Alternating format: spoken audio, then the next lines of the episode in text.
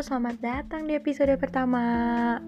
Huh, aku excited banget bisa numpahin pemikiran-pemikiran aku. Tapi kalaupun gak sejalan, gak apa-apa ya. Mari kita saling menghargai.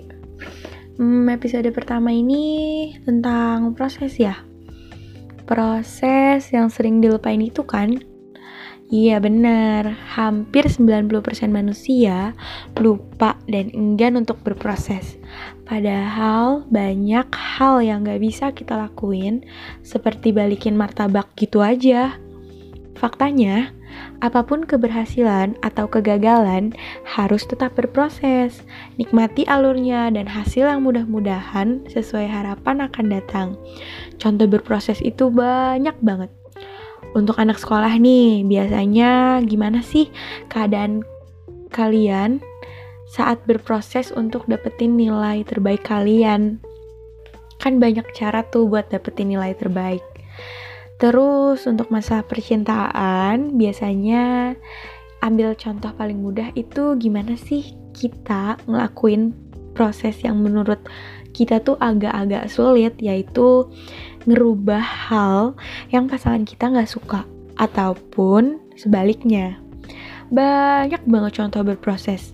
Terkadang kita jika menaruh harapan pada manusia akan selalu tidak sesuai. Ya, yang berujung bakal sakit hati lagi sih. Hmm, kesel memang kalau kita seperti tenggelam dalam satu proses yang gak beres-beres. Kayak, kenapa sih kok aku gini-gini terus? Nah, kata-kata tersebut tuh toksik banget ya. Kadang kita juga lupa kalau gak cuma orang lain yang toksik.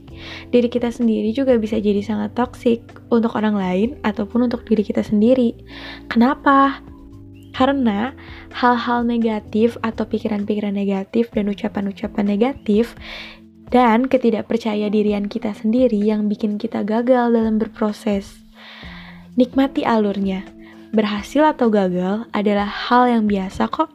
Kesel gak sih udah berusaha mati-matian, nikmatin prosesnya, tetap aja gagal.